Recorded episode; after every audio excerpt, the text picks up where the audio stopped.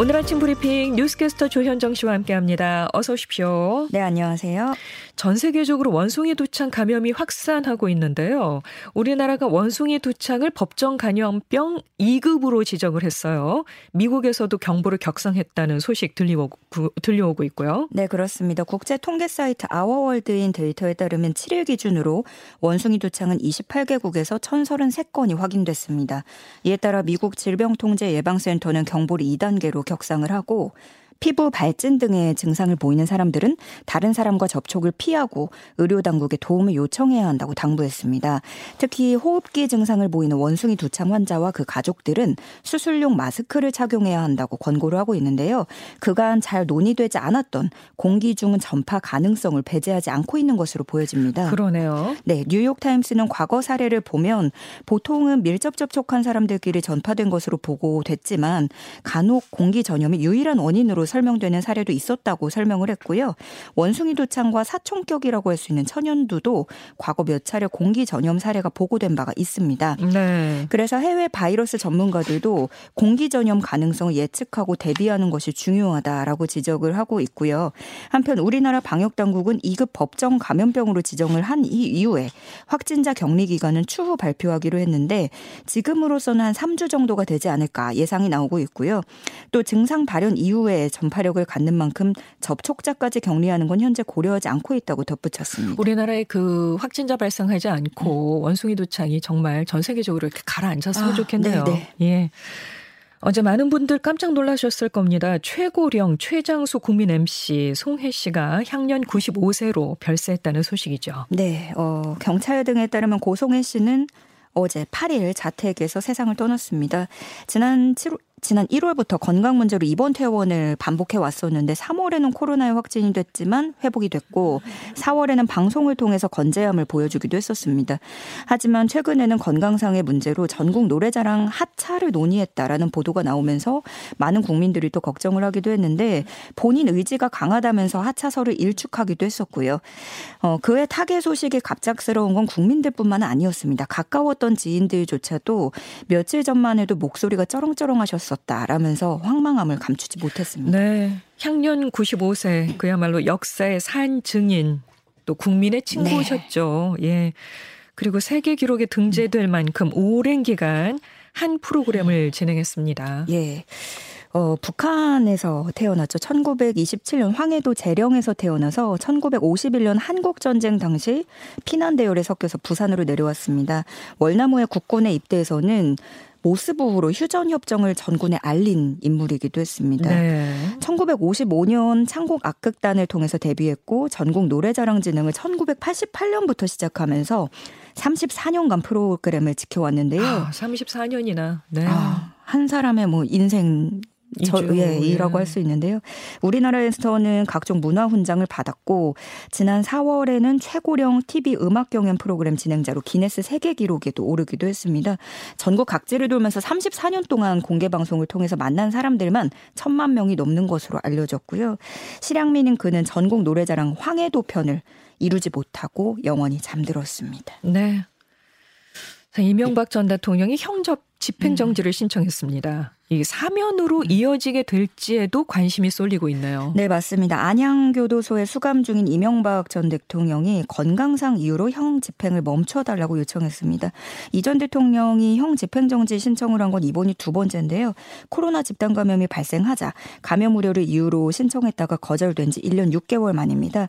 어, 형 집행정지는 수용자가 건강이 악화됐다고 판단했을 때 신청을 할 수 있고요. 이 밖에도 연령 70세 이상 출산, 또 직계 존속을 보호할 다른 친족이 없는 경우 등을 신청을 할 수 있습니다.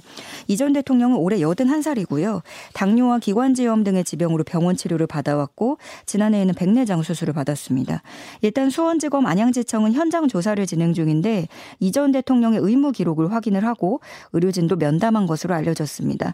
어, 검찰은 의사와 법조계 인사 등이 참여하는 심의위원회를 거쳐서 허가 여부를 결정할 방침입니다. 이게 만약 형 집행정지 신청이 받아들여 이루어질 경우에는 특별 사면 가능성도 배제할 수 없게 될 텐데요. 그렇죠. 그래서 특히 이제 곧 다가올 광복절 특사가 거론이 되고 있는데요.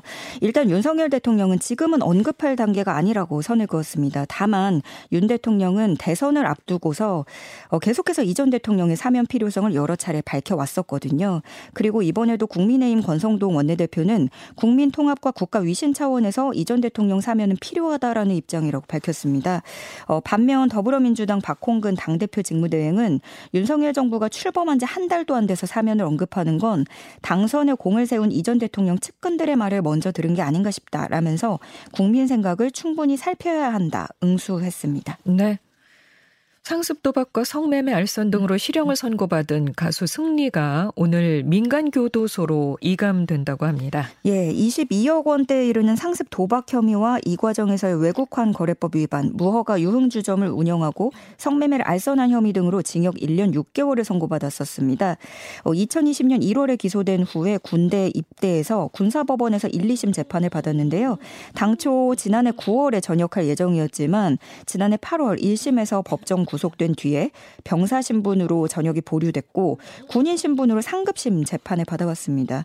군 당국에 따르면 지난달 대법원 판결로 징역 1년 6개월이 확정된 승리에 대해서 병역법 시행령에 따라 오늘 전역 처리하게 되고요.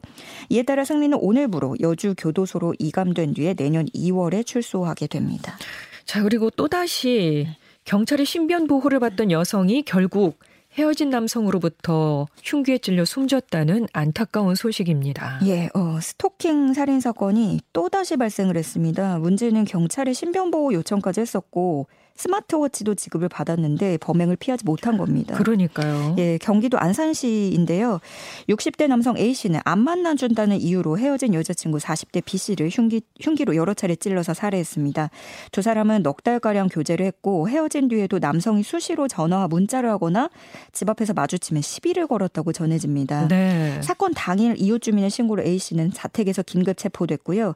경찰이 오기 전까지 자해를 하고 있었기 때문에 병원으로 이송돼서 치료 치료받고 있습니다. 근데 피해 여성이 이미 한 달 전부터 협박과 위협에 시달려 왔고 가해자는 네. 스토킹 처벌법 위반 혐의로 입건된 상태였다면서요. 네, 심지어 사건 바로 전날인 7일에도 행패를 부려서 어, 스토킹을 신고를 했는데 네. 경찰이 왔습니다. 그런데 당시 경찰이 통신 접근 금지 조치만 취했고 체포를 하지 않은 거죠. 이렇게 경고를 하고선 돌아간 거예요. 그렇죠. 왜냐하면 법적으로 이게 단순 폭언만으로는 요건이 성립하지 않는다고 본 겁니다. 네. 결국에 이 일이 있은 지 19시간 뒤에 살인 사건이 발생을 하게 된 겁니다.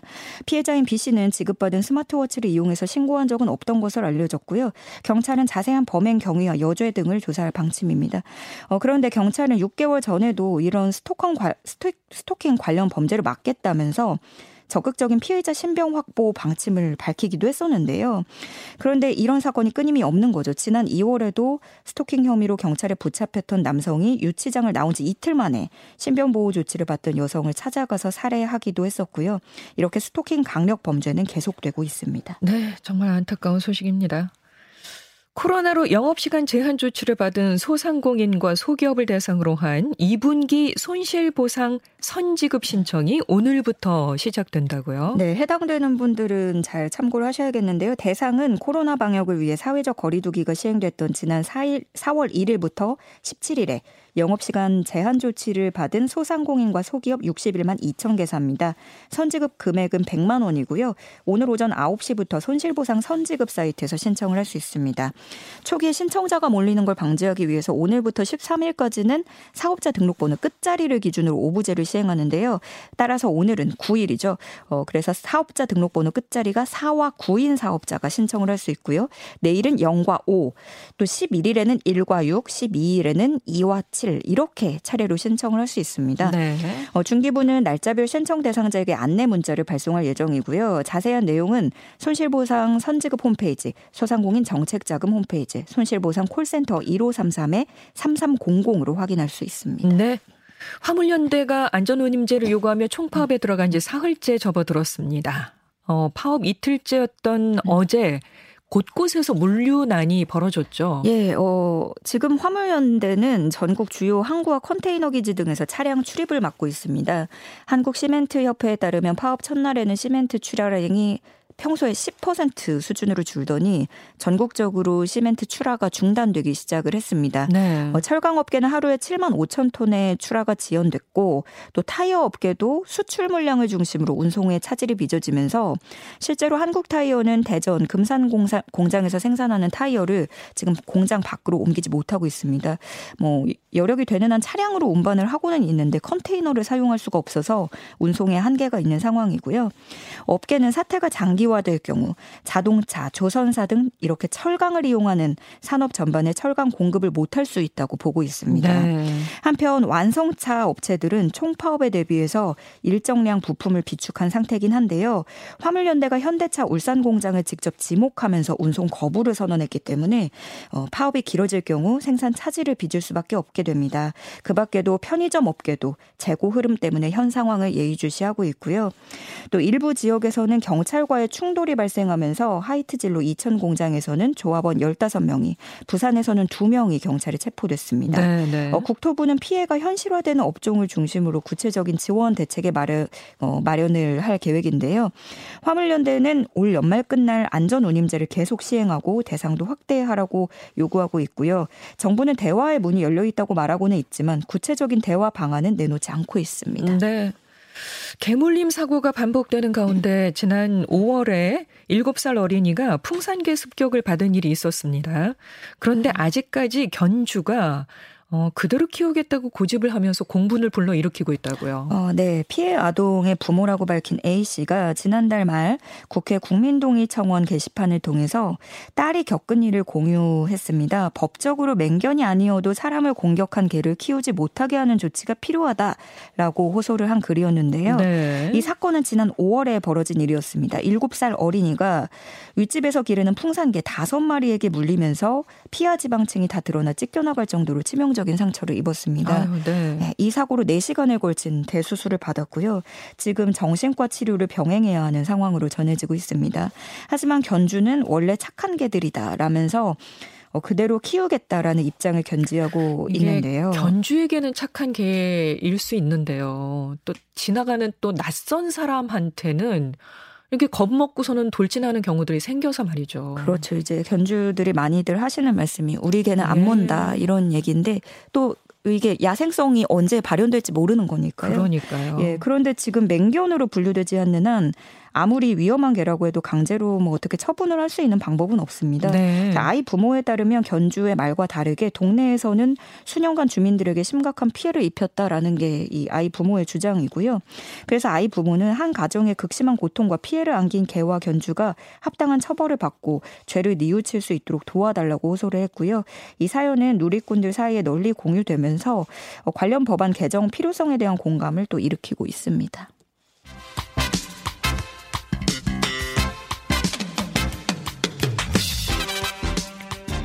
스포츠 뉴스 전해드립니다. 굿모닝 스포츠. 우리나라 23세 이하 남자 축구 대표팀이 아시안컵 8강에 진출했다는 반가운 소식입니다. 네, 황선홍 감독이 이끄는 한국 남자 U23 대표팀입니다. 어제 우즈베키스탄에서 열린 아시안컵 조별리그 C조 3차전에서 고재현의 결승골로 태국을 상대로 1대 0으로 이겼습니다.